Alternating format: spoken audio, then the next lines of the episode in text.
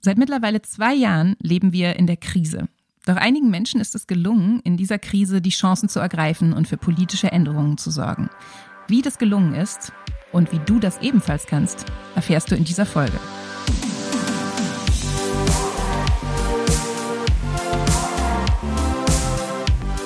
Theory of Change, der Podcast für progressive Politik.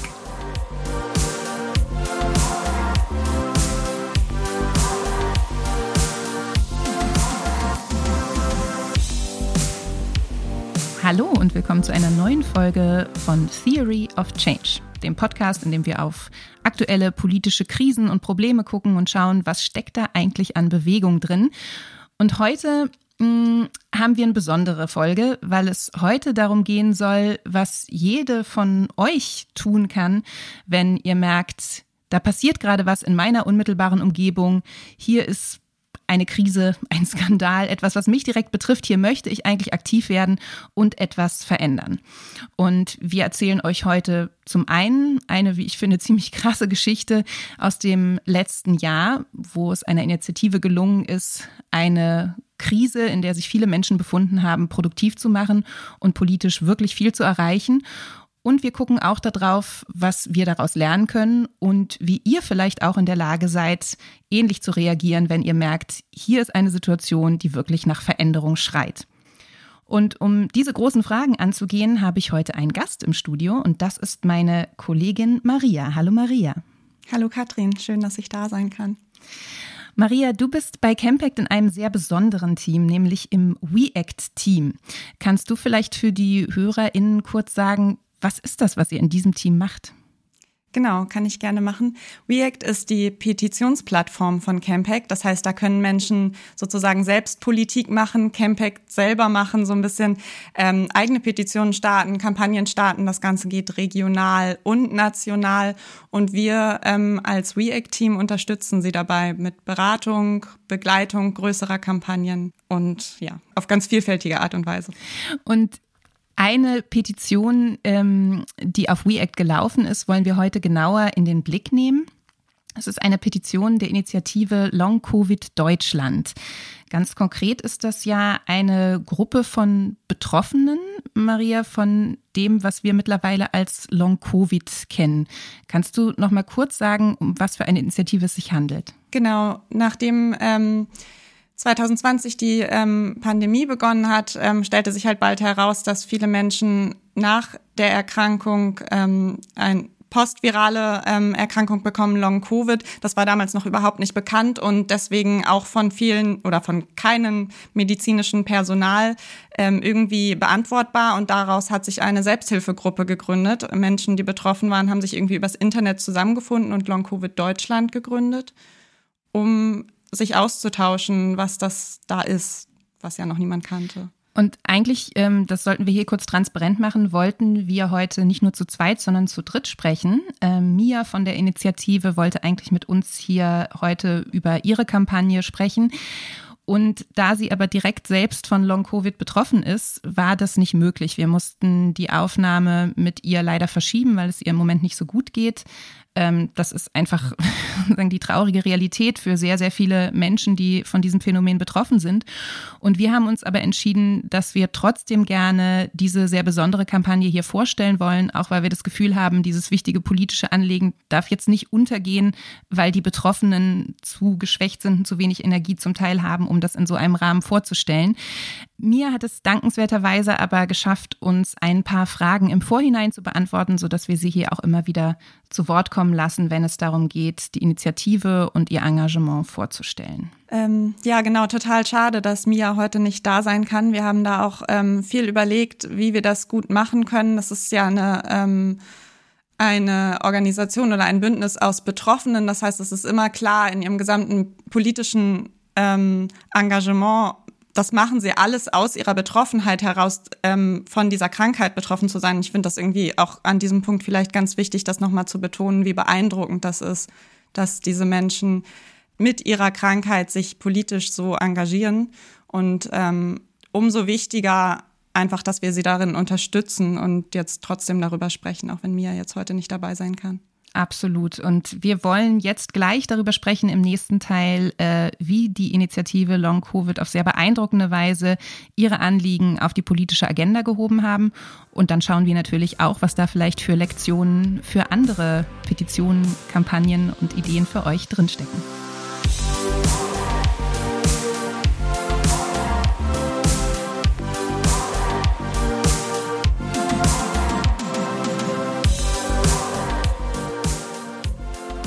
Angekündigt, wollen wir jetzt erstmal einen Blick darauf werfen, wie die Initiative Long Covid Deutschland zustande gekommen ist und dann auch politisch aktiv geworden ist. Und an dieser Stelle wird auch mir aus der Initiative immer wieder zu Wort kommen. Sie kann, wie gesagt, nicht dabei sein, weil diese Krankheit einfach so unberechenbar ist. Und ähm, ich finde es ehrlich gesagt ziemlich krass, wie sehr diese Krankheit die Menschen, die davon betroffen sind, auch verfolgt. Vielleicht kurz zur Einordnung. Mir gehörte sozusagen zu der ersten Welle von Menschen, die an Covid erkrankten, schon im März 2020 und hatte auch eine relativ heftige ähm, Erkrankung, musste zum Teil auch ambulant ins Krankenhaus. Und vor allen Dingen, und ich glaube, das war sehr erschreckend, gehörte sie dann zu den Menschen, und das sind ungefähr zehn Prozent der Erkrankten, die nach einer überstandenen Infektion zwar als genesen gelten, offiziell auch in der Statistik so erscheinen, aber tatsächlich ganz konkret weiter unter Symptomen leiden, die wir heute, zwei Jahre später, unter dem Begriff Long-Covid oder Post-Covid kennen. Eigentlich gab es keinen wirklichen Zeitpunkt, wo ich wirklich wieder gesund war. Das ist aber sehr unterschiedlich bei Betroffenen. Manche bekommen die Folgen erst Wochen oder Monate später und bei mir war es relativ nahtlos. Es gab nach der doch auch relativ anstrengenden und langen Akutphase eine Zeit, wo ich mich zumindest etwas besser fühlte. Ich war im Prinzip noch nicht wieder auf altem Leistungsniveau und gesund, aber ich habe dann wie jeder frei äh, schaffende, selbstständige Mensch wieder natürlich gearbeitet, weil irgendwie muss ja auch Geld verdient werden. Und ähm, ich habe dann nach einer Woche noch gemäßigtem Arbeitsniveau ähm, richtig die Quittung bekommen und war wieder schwer krank. Und das für mehrere Wochen, wenn ich mich richtig erinnere. Und das war quasi, das weiß ich heute, mein erster Crash innerhalb eines Krankheitsbildes, was bei mir jetzt das Vollbild von MECFS ist. Das ist ähm, häufig zu finden bei Long-Covid und ähm, ist ziemlich heftig. Und genau, das wusste ich aber alles damals noch gar nicht. Ich dachte, ich sei äh, wieder mit Covid erkrankt oder die Krankheit sei eben nicht vorbei. Und in gewisser Hinsicht stimmt das ja auch. Also ähm, das ist schwer zu trennen und im Moment gibt es auch noch nicht genug Erkenntnisse, dass man jetzt sagen kann, Covid ist, äh, Long-Covid ist jetzt oder Post-Covid ist jetzt das und das. Wahrscheinlich ist das eine sehr differenzierte Diagnose mit ganz vielen verschiedenen Aspekten und Krankheitsbildern, die sich unter diesem Schirmbegriff sozusagen verbergen. Maria, hat hier mit einer Abkürzung gearbeitet, die ich vielleicht kurz erklären sollte für euch. MECFS ist die Abkürzung für myalgische Enzephalomyelitis oder auch das chronische Fatigue-Syndrom. Und das ist, glaube ich, eher so eine Art Hilfsbegriff für ein ganzes Feld von postviralen Erkrankungen die insgesamt sehr wenig erforscht sind. Es gibt noch eine ganze Reihe anderer Begriffe und Abkürzungen, die Maria immer wieder verwendet, wenn man sich da mit ihr unterhält. Es gibt Symptome wie POTS oder PEM ähm, und das Spektrum ist unglaublich breit. Insgesamt geht es vor allen Dingen, glaube ich, darum, dass der Körper unglaublich schnell in Erschöpfungszustände gerät. Und das kann tatsächlich in den krassesten Fällen schon bedeuten, dass allein das Aufsetzen dazu führt, dass man zu Kurzatmigkeit kommt, dass einem schwarz vor Augen wird, man in Ohnmacht fällt. Gleichzeitig kämpfen Betroffene oft mit Konzentrationsstörungen. Mir benutzt er den Begriff Brain Fog. Und äh, was sie auch erzählt hat, ist, dass diese Symptome dann eben auch in Wellen kommen. Sie hat es hier Crash genannt. Also es kann passieren, dass in dem Moment, wo man sich unvorsichtigerweise ein bisschen überanstrengt oder vielleicht auch Dinge macht, die einem gar nicht anstrengend vorkommen, sofort diese Symptome wieder zuschlagen. Das heißt, es ist eine extrem destabilisierende und auch verunsichernde Situation. Und das Krasse ist eben, dass 2020, als nach den ersten Covid-Verläufen Menschen davon betroffen sind, im Grunde genommen kein Arzt so richtig was darüber weiß und auch in der Lage ist, das zu diagnostizieren und für die Betroffenen zu erklären und einzuordnen. Also ich bin natürlich zu meiner Hausärztin und habe gesagt, hey, irgendwie, ich bin total krank wieder und ähm, was mache ich denn jetzt? Und die hat das erstmal irgendwie nicht so richtig ernst genommen und war so, hm, naja, pff, guck mal, das wird schon wieder und so, kurier dich mal. Und ich habe dann aber relativ schnell gemerkt, das ist ziemlich heftig und ähm, habe mir schon auch untergründig erstmal Sorgen gemacht, habe aber dann natürlich wie jeder andere auch wieder gewartet, bis es besser wird, habe ganz viele Tests gemacht, um auszuschließen, dass ich tatsächlich aktiv noch ansteckend sein könnte und bin, als es mir dann wieder etwas besser ging, habe dann wieder versucht zu arbeiten, habe wieder versucht, mein Leben normal zu leben. Ähm, ja, und das passierte dann so, ich glaube, zwei, dreimal irgendwie, viermal vielleicht, bis ich dann irgendwann gedacht habe, okay, ähm, das ist halt wirklich, das ist jetzt langsam ein Muster und ich muss es ernst nehmen. Und dann habe ich angefangen, darum zu kämpfen, ähm, ja, eine medizinische Anerkennung meiner Beschwerden zu finden und jemanden, der sich damit auskennt. Und dieser Weg war total steinig. Das ist bei eigentlich fast jedem Betroffenen so, dass er oder sie nicht sofort eine Ärztin findet oder einen Arzt, der oder die sofort weiß, was los ist. Also das war zumindest im März 2020 fast undenkbar und ich glaube auch heute, nicht ich glaube, sondern ich weiß, auch heute ist es ein totaler Struggle für die Betroffenen, ärztliche Versorgung zu finden. Ja, man muss sich vorstellen, dass das ähm, damals 2020 nicht ein Einzelschicksal ist, sondern dass Tausende sich in derselben Situation wiederfinden und dass es eben auch, das muss man natürlich jetzt nach zwei Jahren Pandemie sagen, immer mehr werden. Ähm, ich hatte das eingangs kurz erwähnt. Es gibt die Schätzung, dass zehn Prozent aller Erkrankten anschließend von Long-Covid betroffen sind. Das ist immer noch eine sehr konservative Schätzung, muss man sagen. Auch dadurch, dass viele Verläufe ja dann auch asymptomatisch sind. Das heißt, möglicherweise wissen Menschen gar nicht, dass sie Covid hatten und entwickeln trotzdem diese Symptome Symptome im Anschluss. Und wenn wir uns angucken, dass wir mittlerweile über neun Millionen Infizierte und bestätigte Infizierte in Deutschland haben, dann können wir also davon ausgehen, dass selbst nach konservativen Schätzungen ungefähr eine Million Menschen von Long-Covid oder Post-Covid betroffen sind. Ähm, es ist vielleicht noch mal ganz gut zu wissen, darauf hat äh, Mia auch hingewiesen, dass wir uns bei dieser Zahl auch vor Augen führen müssen, dass es trotzdem noch Bevölkerungsgruppen gibt, die sogar besonders stark davon betroffen sind. Das ist ein ganz wichtiger Punkt, den ich erwähnen möchte. 80 Prozent der Betroffenen etwa sind Frauen. Ich mache da jetzt mal ein gedankliches Sternchen dran, um niemanden auszuschließen. Genau, aber es geht darum, dass Frauen eben ähm, vermutlich dadurch stärker betroffen sind, dass wir ein anderes Immunsystem haben und dieser Punkt ist insofern super wichtig, als er auch erklärt, warum diese Krankheiten so wenig Anerkennung finden. Also postvirale Erkrankungen treffen zu 80 Prozent Frauen. Und die Medizin, ja, stellt sich seit Jahrzehnten quer, dieses Thema besser zu beleuchten. Und auch politisch gab es einfach keine Unterstützung bei diesem Thema. Und das fällt uns jetzt in dieser Krise mit so einem Virus wie Covid, der so viele Menschen trifft, fällt uns das total auf die Füße. Ein Problem, das also schon seit Jahrzehnten existiert, nämlich die fehlende Forschung und Auseinandersetzung mit postviralen Erkrankungen, bricht auf einmal in der Corona-Pandemie so richtig auf mit Zehntausenden, Hunderttausenden Betroffenen, die keine richtigen ärztlichen Diagnosen bekommen, die auch nicht richtig Hilfe dabei bekommen, in dieser Situation damit umzugehen und die dann erstmal das tun, was vielleicht naheliegend ist, was aber auch viel Kraft erfordert, nämlich nach anderen zu suchen, die ebenfalls betroffen sind. Und zunächst passiert das in Form einer Facebook-Gruppe, wo sich von Long-Covid Betroffene treffen und austauschen. Wir haben irgendwann einfach gemerkt, in der Gruppe, okay, uns geht's irgendwie allen relativ ähnlich. Wir machen alle ziemlich dieselben Erfahrungen und keinen interessiert's. Es gibt keine Ärztinnen, die sich um das Thema kümmern. Einen Termin bei der Charité kriegt man im Zweifel nicht. Und dann war einfach klar, wir brauchen Hilfe aus der Politik. Irgendjemand muss sich zentral diesem Thema annehmen. Es werden immer mehr Betroffene. Die Gruppengröße ist immer mehr gewachsen. Wir sind inzwischen viele tausend Mitglieder und es ist ähm, also Wir sind jetzt, ich glaube, locker über 5000 und es gibt noch weitere Gruppen, also wir sind nicht die einzigen.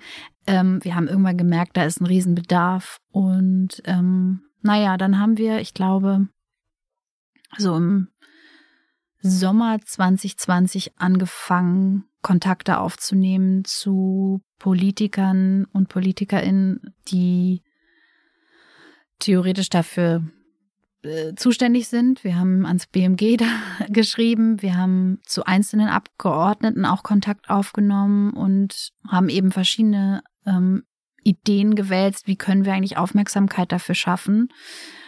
Und ja, irgendwann äh, kam uns, weil da eben auch nicht viel zurückkam an Resonanz, also außer von einzelnen Abgeordneten, die schon relativ früh mit uns gesprochen hatten, kam da eben vom BMG nichts ähm, und auch sonst nichts weiter. Ähm, wir mussten dann also irgendwie gucken, wie schaffen wir weiterhin Aufmerksamkeit dafür. Und da war so eine Petition natürlich eine gute Idee, um einfach zu zeigen, wie vielen Menschen das ein Anliegen ist. Wenn mir hier vom BMG spricht, dann ist das das Bundesministerium für Gesundheit, ähm, zu den Zeiten geführt von Jens Spahn. Und Tatsächlich war es so, dass sie mit ihrem Anliegen an dieser zuständigen Stelle erstmal nicht so viel Gehör gefunden haben. Mir hat jetzt aber gerade schon darauf hingewiesen, dass sie sich dann entschieden haben, eine Petition zu starten. Und äh, Maria, hier kommst du ins Spiel, denn diese Petition lief dann auf WeAct bei Campact.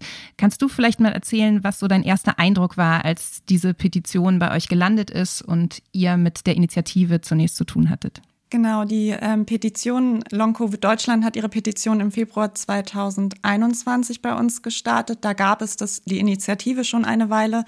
Ähm, wir hatten schon von der Initiative gehört ähm, und haben auch direkt gesehen, dass es ähm, ein wahnsinnig wichtiges Thema, das wenig Aufmerksamkeit bekommt und haben uns dann relativ schnell entschieden, ähm, diese Petition auch zu unterstützen und wir hatten auch, meine ich, von Anfang an guten Kontakt zu Long Covid Deutschland. Wir nehmen dann immer direkt Kontakt zu den äh, Petentinnen auf, wenn wir ähm, denken, dass die Petition unterstützenswert ist. Kannst du noch mal kurz sagen, was die konkreten Forderungen in der Petition dann waren und an wen die sich gerichtet hat? Das kann ich gerne machen, ja. Die Petition hat sich gerichtet an das ähm, Gesundheitsministerium und das Wissenschaftsministerium.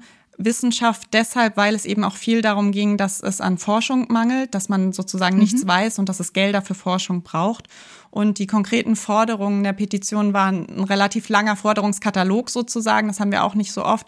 Ähm, zunächst, dass, eine, dass es eine zentrale Koordinierungsstelle ähm, für Long-Covid Betroffene und für das medizinische Personal und die Forschung auf Ebene der Bundesregierung geben soll. Also sozusagen ein Netzwerk zur Forschung und fachübergreifende Ambulanzen zur Betreuung.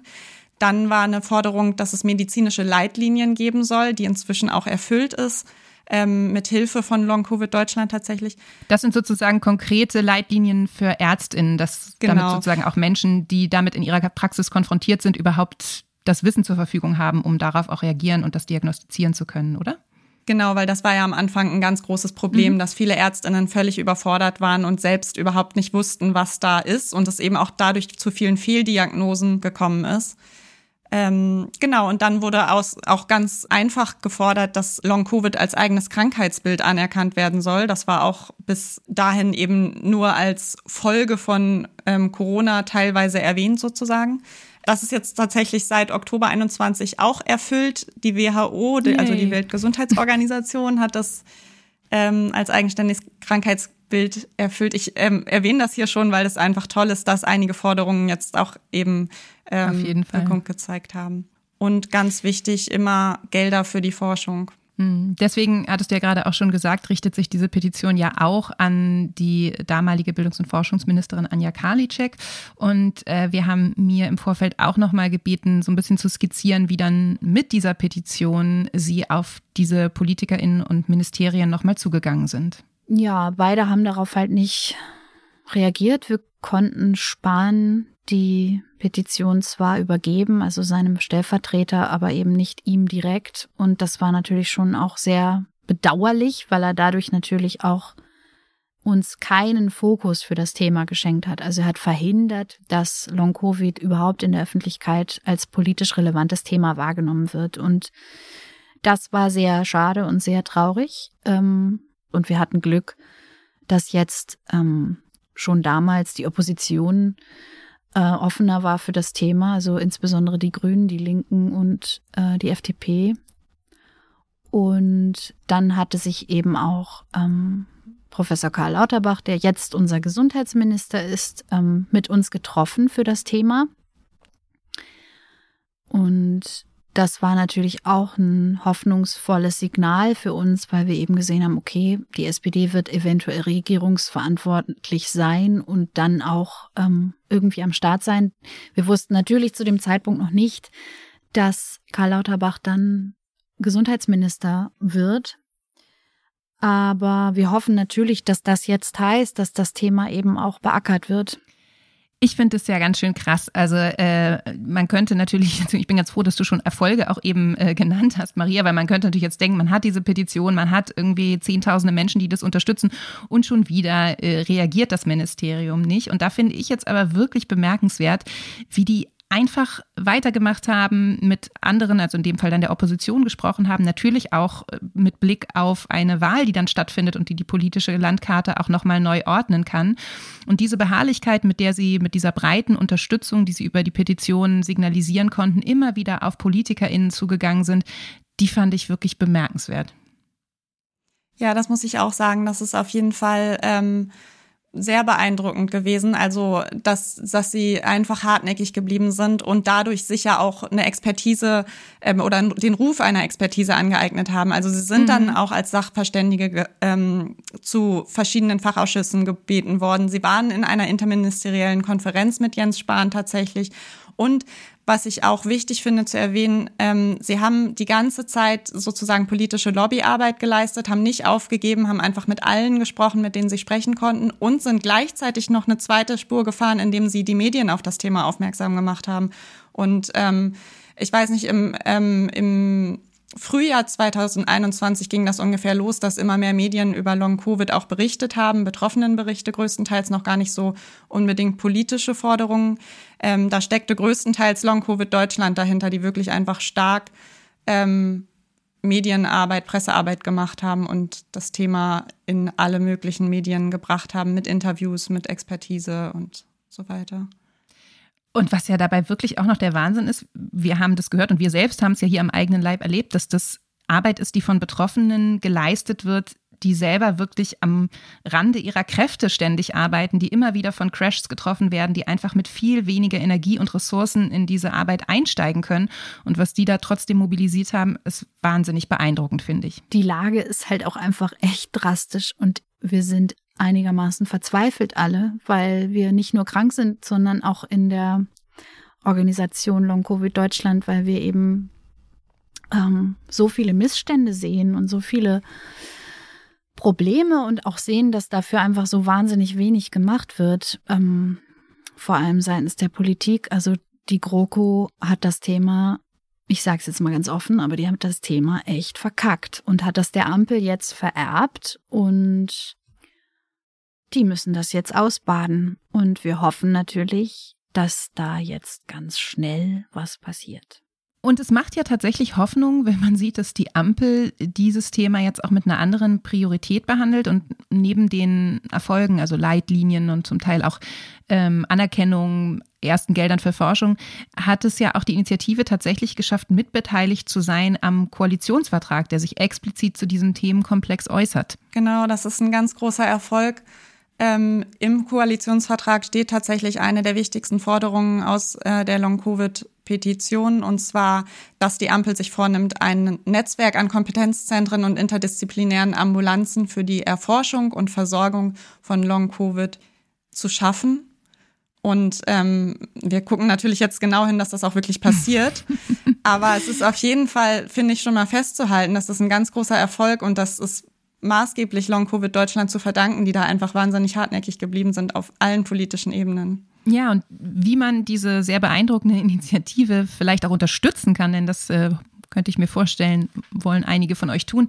Das habe ich mir auch noch gefragt. In meiner letzten Frage habe ich eben nochmal Sie gebeten, kurz zu skizzieren, wie es jetzt eigentlich weitergeht, auch nach diesem Zwischenerfolg im Koalitionsvertrag vertreten zu sein naja, was da drin steht, ist halt jetzt auch noch nicht umgesetzt. Also wir müssen ganz stark daran arbeiten da immer wieder drauf zu pochen und zu hoffen, dass das eben zeitnah passiert. Da kann man, glaube ich, nur Stoßgebete ans Universum schicken. Ähm, und man kann natürlich auch ähm, uns unterstützen, indem man uns im Moment noch eine Schenkung macht. Wir sind aber auch bald ein Verein. Wir sind im Begriff, uns zu gründen.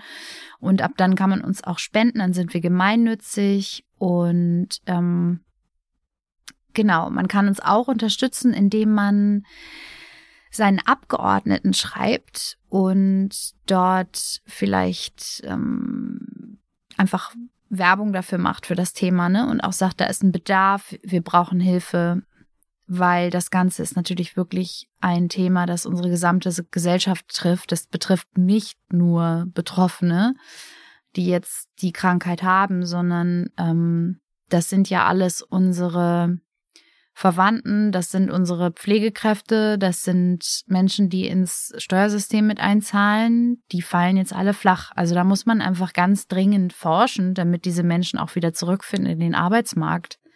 Die werden fehlen.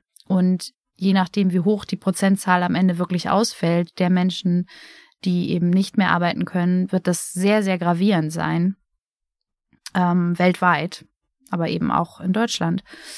Und Ansonsten machen wir uns natürlich, versuchen wir uns zu konzentrieren auf diese politischen Themen. Wir sind im Moment leider so ein bisschen Anlaufstelle für alles, weil eben so wenig andere Anlaufstellen existieren. Ähm, wir hoffen trotz allem, dass wir uns irgendwie im Laufe der Zeit eigentlich obsolet machen. Ne? Also unser Ziel ist es eigentlich, dass Long-Covid Deutschland irgendwann nicht mehr existieren muss, weil öffentliche Institutionen ihrer Verantwortung gerecht werden und ihre Verantwortung eben auch ähm, übernehmen. Was leider bisher noch nicht passiert ist, aber wir arbeiten dran. Bei dieser wichtigen Arbeit werdet ihr, Maria, die Initiative sicherlich weiter begleiten, nehme ich mal an. Ihr seid ja eng im Austausch, wobei du schon erzählt hast im Vorgespräch, dass es vor allen Dingen auch irre ist, wie die mittlerweile einfach so viel Politexpertise entwickelt haben, dass die einfach auch alleine schon viel loslaufen, Leute anfragen, in Gesprächsrunden sitzen. Ich habe das Gefühl, die sind so richtig zu Politprofis geworden durch diese Kampagne. Ja, auf jeden Fall. Ähm, natürlich sind wir weiterhin die ganze Zeit beratend dabei, wenn Bedarf ist. Aber ich muss auch sagen, die sind die die Initiative Long Covid Deutschland ist ähm, wahnsinnig selbstständig ähm, in ihrer politischen Strategie total versiert irgendwie und ja, klasse. Die Initiative hat ja trotzdem auch mal klein angefangen und jetzt haben wir gehört, wie sie sich beeindruckend weiterentwickelt haben und was sie erreicht haben. Kannst du aus Perspektive von WeAct vielleicht nochmal sagen, wenn du dir die Geschichte von der Petition und der Initiative anguckst, was stecken da vielleicht auch für Dinge drin, von denen andere lernen können, die jetzt bei euch mit einer Petition ja auch erstmal sehr klein vielleicht anfangen mit einem Anliegen? Mhm. Ich finde, ähm, die Petition ist ein total gutes Beispiel für, ähm, um zu zeigen, eine Petition ist eben nicht nur eine Petition, sondern eine Petition ist im besten Fall eingebettet in eine Kampagne, die ganz, ganz unterschiedliche weitere Richtungen ähm, nehmen kann. Das heißt, ähm, man kann hier irgendwie sehr gut sehen, es ist ähm, wichtig und sinnvoll, sich neben dieser Petition ähm, zu vernetzen, ähm, Pressearbeit zu machen und selbst wenn man nicht weiß, wie irgendwie erstmal einfach die erste Zeitung, erstbeste Zeitung kontaktieren und über die Petition informieren und so weiter. Also sich einfach was aufbauen und dann der andere Punkt hartnäckig bleiben und einfach dranbleiben und nicht aufgeben, auch wenn die Ministerin die Petition nicht entgegennimmt, auch wenn keine Rückmeldung aus dem Ministerium kommt einfach hartnäckig bleiben, weil das zeigt sich gerade bei dieser Petition, dass es, oder bei dieser Kampagne, finde ich, also eine Petition als Teil der Kampagne, ähm, dass das wirklich Erfolg haben kann, dass man gehört wird das zumindest erstmal. Dass man diesen langen Atem braucht, dass es darum geht, politisch Veränderungen anzustoßen, das haben wir hier schon oft gepredigt in diesem Podcast. Was sicherlich dabei hilft, ist, wenn man dabei nicht alleine ist, sondern einen Partner an der Seite hat, der unterstützt und auch Wissen weitergibt. Und das ist ja auch die Rolle, die WeAct in solchen Situationen oft einnehmen kann. Im nächsten Teil möchte ich deswegen mit Maria darüber sprechen, wie WeAct konkret arbeitet und wie ihr alle auch die Gelegenheit habt, diese Hilfe und diese Unterstützung zu nutzen, um für eure Anliegen einzustehen.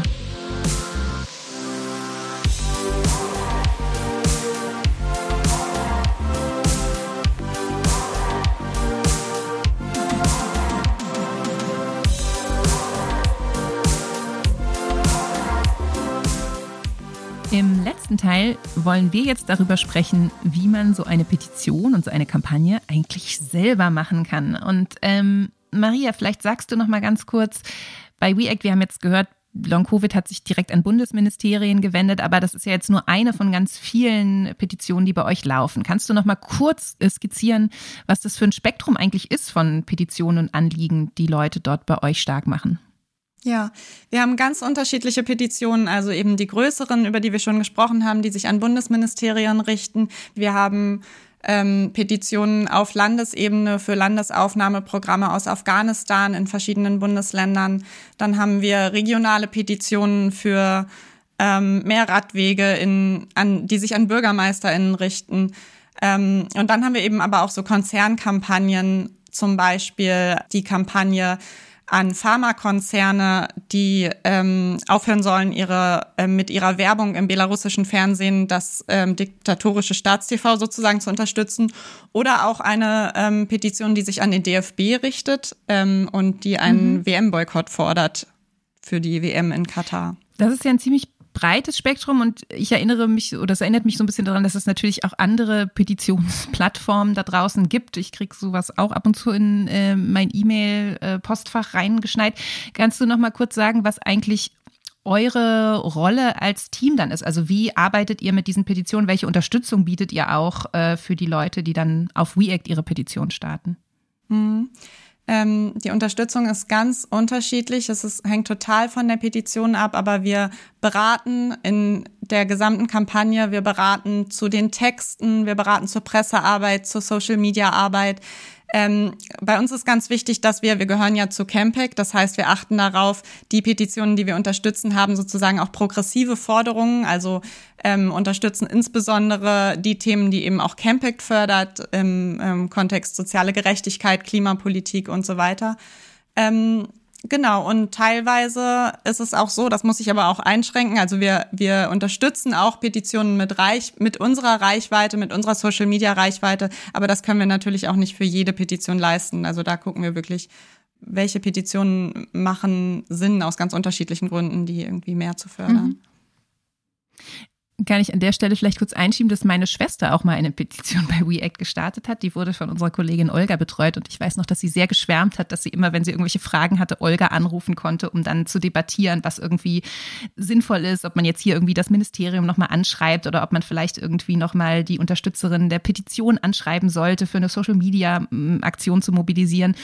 Das hatte ich dadurch nochmal ganz unmittelbar den Eindruck, dass es echt eine Stärke ist, dass ihr da strategisch beratet. Du hast es jetzt ja auch gesagt, je nachdem, auf welcher Ebene man da äh, seine AdressatInnen sucht, wie man da bestmöglich diese Inhalte vertreten kann, wie man auch für Aufmerksamkeit dafür sorgen kann und dann eben im besten Fall tatsächlich auch die Veränderung anstoßen kann, die man sich wünscht. Ja, und das ist, glaube ich, auch so unser unser Anspruch. Also, ähm, dass es uns ganz wichtig ist, dass die ähm, Menschen, die Petitionen bei uns starten, sich auch ähm, wohl bei uns fühlen, wissen, dass sie uns kontaktieren können und ähm, sowohl mit eigenen Ideen auf uns zukommen können, die wir dann irgendwie aus unserer Campaigning-Perspektive ähm, beraten oder noch ein bisschen in die richtige Richtung formen können, als auch einfach mit Fragen auf uns zukommen können und ähm, sagen können, ich würde da gerne mehr machen, aber ich habe noch nie mit einer Politikerin gesprochen, ich weiß überhaupt nicht, wie das geht.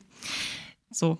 Dann machen wir es doch jetzt vielleicht nochmal konkret. Wenn ich mir vorstelle, ich lese in meiner Regionalzeitung von beispielsweise einem Bauvorhaben, da soll jetzt irgendwie ein neues Handelszentrum mit großen Parkplätzen gebaut werden an der Stelle, wo ich das Gefühl habe, boah, das macht jetzt echt keinen Sinn, das ist doch umwelttechnisch irgendwie eine totale Katastrophe. Ich möchte eigentlich was dagegen machen. Ich möchte zeigen, es gibt bürgerlichen Widerstand, Interesse daran, das irgendwie anders zu lösen. Und ich denke mir, ich will da mit so einer Petition anfangen. Was mache ich dann eigentlich, wenn ich sowas bei euch starten will? Das Wichtigste ist erstmal zu überlegen, was genau möchte ich. Also ich möchte nicht einfach nur, dass mm, meine Stadt grüner wird, sondern ich möchte dieses konkrete Bauvorhaben verhindern.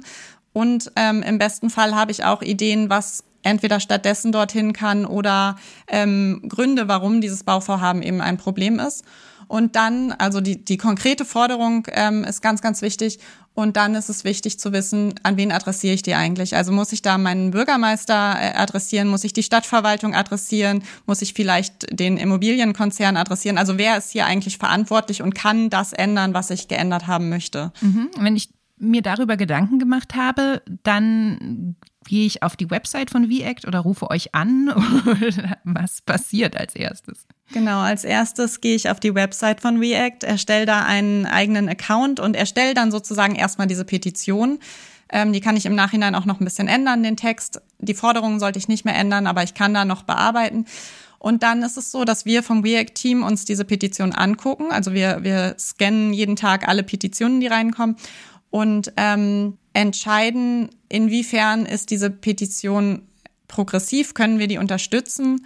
Ähm, und wenn das der Fall ist, dann ähm, nehmen wir Kontakt zu dir auf sozusagen. Heißt es aber auch, dass wenn Petitionen nicht progressiv sind, dass die dann vielleicht auch gar nicht auf der Plattform erscheinen? Also kannst du zum Beispiel mal was darüber sagen, ob es auch Petitionen gibt, die ihr abgelehnt habt oder wo ihr gesagt habt, nee, das passt einfach nicht zu uns als Organisation? Doch grundsätzlich erscheinen alle Petitionen auf unserer Plattform, es sei denn, sie haben Inhalte, die wirklich gegen unsere Richtlinien gehen. Also wir lassen natürlich keine ähm, rassistischen oder anderartig diskriminierenden Petitionen zu. Und wir lassen auch keine Petitionen zu, die konträr sind zu dem, was Campact insgesamt fordert. Also wenn Campact jetzt eine klare Haltung zu einem klimapolitischen Thema hat zum Beispiel, dann lassen wir natürlich auf unserer Petitionsplattform keine Petition zu, die genau das Gegenteil fordert. Okay, also keine Petition für neue Kohlekraftwerke auf Campact. Äh, genau. Auf das ist ja schon mal gut. keine Chance. Man ist also in progressiver Gesellschaft. Sehr schön. Und dann ähm, guckt ihr bei Petitionen, wo ihr das Gefühl habt, da gibt es ein Potenzial, das ist irgendwie ein Thema, das interessiert bestimmt viele Leute. Ähm, da braucht es aber vielleicht einfach noch ein bisschen Diskussion, Beratung. Dann kontaktiert ihr die PetentInnen und schaut dann gemeinsam, wie können wir diese Petition größer ziehen und auch unterstützen.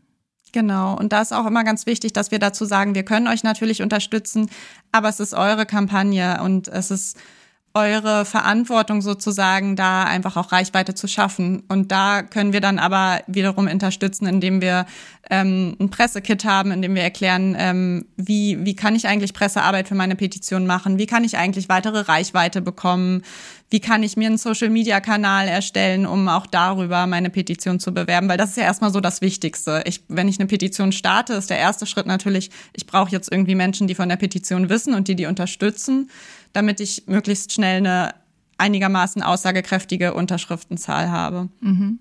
Und das ist ja tatsächlich die Stärke von Petitionen zu zeigen, dass es für ein Thema breite Unterstützung gibt und das findet dann ja in der Regel auch die Aufmerksamkeit der EntscheiderInnen in solchen Fragen.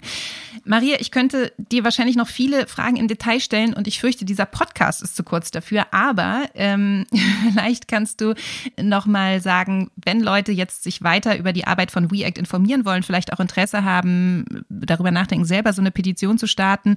Wo können Sie sich hinwenden? Welche Angebote gibt es da bei euch? Genau, erstmal können Sie auf unserer Website gucken. Wir haben da eine allgemeine E-Mail-Adresse. Insgesamt haben wir aber auch ziemlich gut aufgeschlüsselt, ähm, einfach eine, eine Tipps- und Tricks-Seite zu Petitionen. Ähm, wie äh, da stehen sozusagen schon die wichtigsten Punkte drin, was ich brauche, um eine Petition zu starten. Und ähm, ich möchte noch mal äh, kurz dazu sagen, man sollte sich nicht abschrecken lassen von den Petitionen oder Appellen, die Campact startet. Man braucht nicht für jede Forderung 200.000 Unterschriften. Gerade im regionalen Bereich gibt es auch Bürgermeisterinnen, die von 200 Unterschriften beeindruckt sind und auf der Landesebene reichen tausende Unterschriften. Also es ist, es ist ganz unterschiedlich, an wen man sich richtet und man sollte da sich nicht abschrecken lassen von der Arbeit, die Campact selber macht. Ja, das ist ein wichtiger Punkt. Ähm, und ein anderer wichtiger Punkt ist vielleicht an der Stelle auch noch zu erwähnen, dass es jetzt im Februar auch ganz konkret und in Bälde ein Webinar geben wird, wo Leute, die da Interesse haben, sich zuschalten können und dann live von euch nochmal mehr darüber erfahren können, wie man Petitionen startet. Genau. Wir machen am 10. Februar um 19 Uhr ein Webinar mit dem Titel Petitionen, die Politik verändern. So geht's. Das ist kostenlos. Den Link zur Anmeldung. Ja. ja, sorry. Sag du. Ja, der Link kommt natürlich in die Show Notes. Die Teilnahme ist kostenfrei. Da können alle von euch, die da mehr wissen wollen, sich noch intensiver informieren. Mir ist ein Punkt noch ganz wichtig, äh, wenn wir hier darüber reden, was das eigentlich bedeutet, sich mit einer Petition und einer Kampagne gegen irgendeinen Missstand zu wenden. Und das ist, dass das immer wieder natürlich auch frustrierend sein kann. Wir haben das von mir gehört und dem langen, harten Kampf, den die Initiative Long Covid äh, Deutschland dort hatte. Und ich denke, das gibt immer diese Rückschläge und es gibt oft das Gefühl, wie viel kann ich hier eigentlich wirklich ausrichten. Was ich im Gespräch mit Mia wahnsinnig beeindruckend fand, war, dass sie in dieser krassen Krise, in der sie sich befinden, in diesem sehr anstrengenden Kampf dafür, ihre persönliche Situation zu verbessern und politisch dafür Handlungsspielräume zu sorgen, immer auch im Blick hatte, was für eine Chance in solchen Krisen steckt. Und dass ein politisches Engagement immer auch bedeutet, dass man die Gesellschaft voranbringt und im Großen und Ganzen für Veränderungen sorgen kann und in diesen Krisen eben auch Chancen stecken. Und diesen Punkt von mir wollte ich hier gerne nochmal etwas hoffnungsvoll ans Ende setzen, weil ich ihn wahnsinnig motivierend und beeindruckend fand. Das ist das sozusagen Schöne an der Krise, die wir jetzt haben, dass wir über das Thema Long-Covid auch das Thema MECFS und andere postvirale Erkrankungen irgendwie mitnehmen können. Dass ähm, das mit in den Fokus gerät. Mm. Und dass diese Themen jetzt mehr Aufmerksamkeit bekommen, das ist ähm, ein Segen weil es da einfach Menschen gibt, die schon seit Jahrzehnten darauf warten, dass da irgendwas passiert und es passiert halt immer nichts. Und ich hoffe, dass jetzt eben wirklich was passiert. Auf welche Veränderung wartet ihr schon seit Jahrzehnten? Und was wollt ihr jetzt verändern? Wenn ihr auf diese Frage eine Antwort habt, dann seid ihr herzlich eingeladen zum Webinar von WeAct Anfang Februar. Da habt ihr die Möglichkeit, eure eigene Kampagne zu starten und etwas zu verändern. Maria, ich danke dir sehr dafür, dass du heute da warst und die Arbeit von euch vorgestellt hast. Und ich hoffe, dass viele Leute im Februar mit Ideen zu euch kommen, euch bestürmen und ihr ordentlich zu tun habt. Ja, vielen Dank. Äh, ich freue mich auch sehr darauf und vielen Dank, dass ich dabei sein konnte heute. Vielen Dank auch an mir äh, an dieser Stelle nochmal für die Gespräche, Informationen und natürlich für den sehr beeindruckenden Einsatz der Initiative. Wir packen euch die Links zur Initiative, zur Petition und weiteren Quellen in die Show Notes und ich freue mich sehr, wenn wir uns demnächst hier wieder hören. Abonniert diesen Podcast auf der Plattform eurer Wahl, bleibt uns gewogen und bis zum nächsten Mal.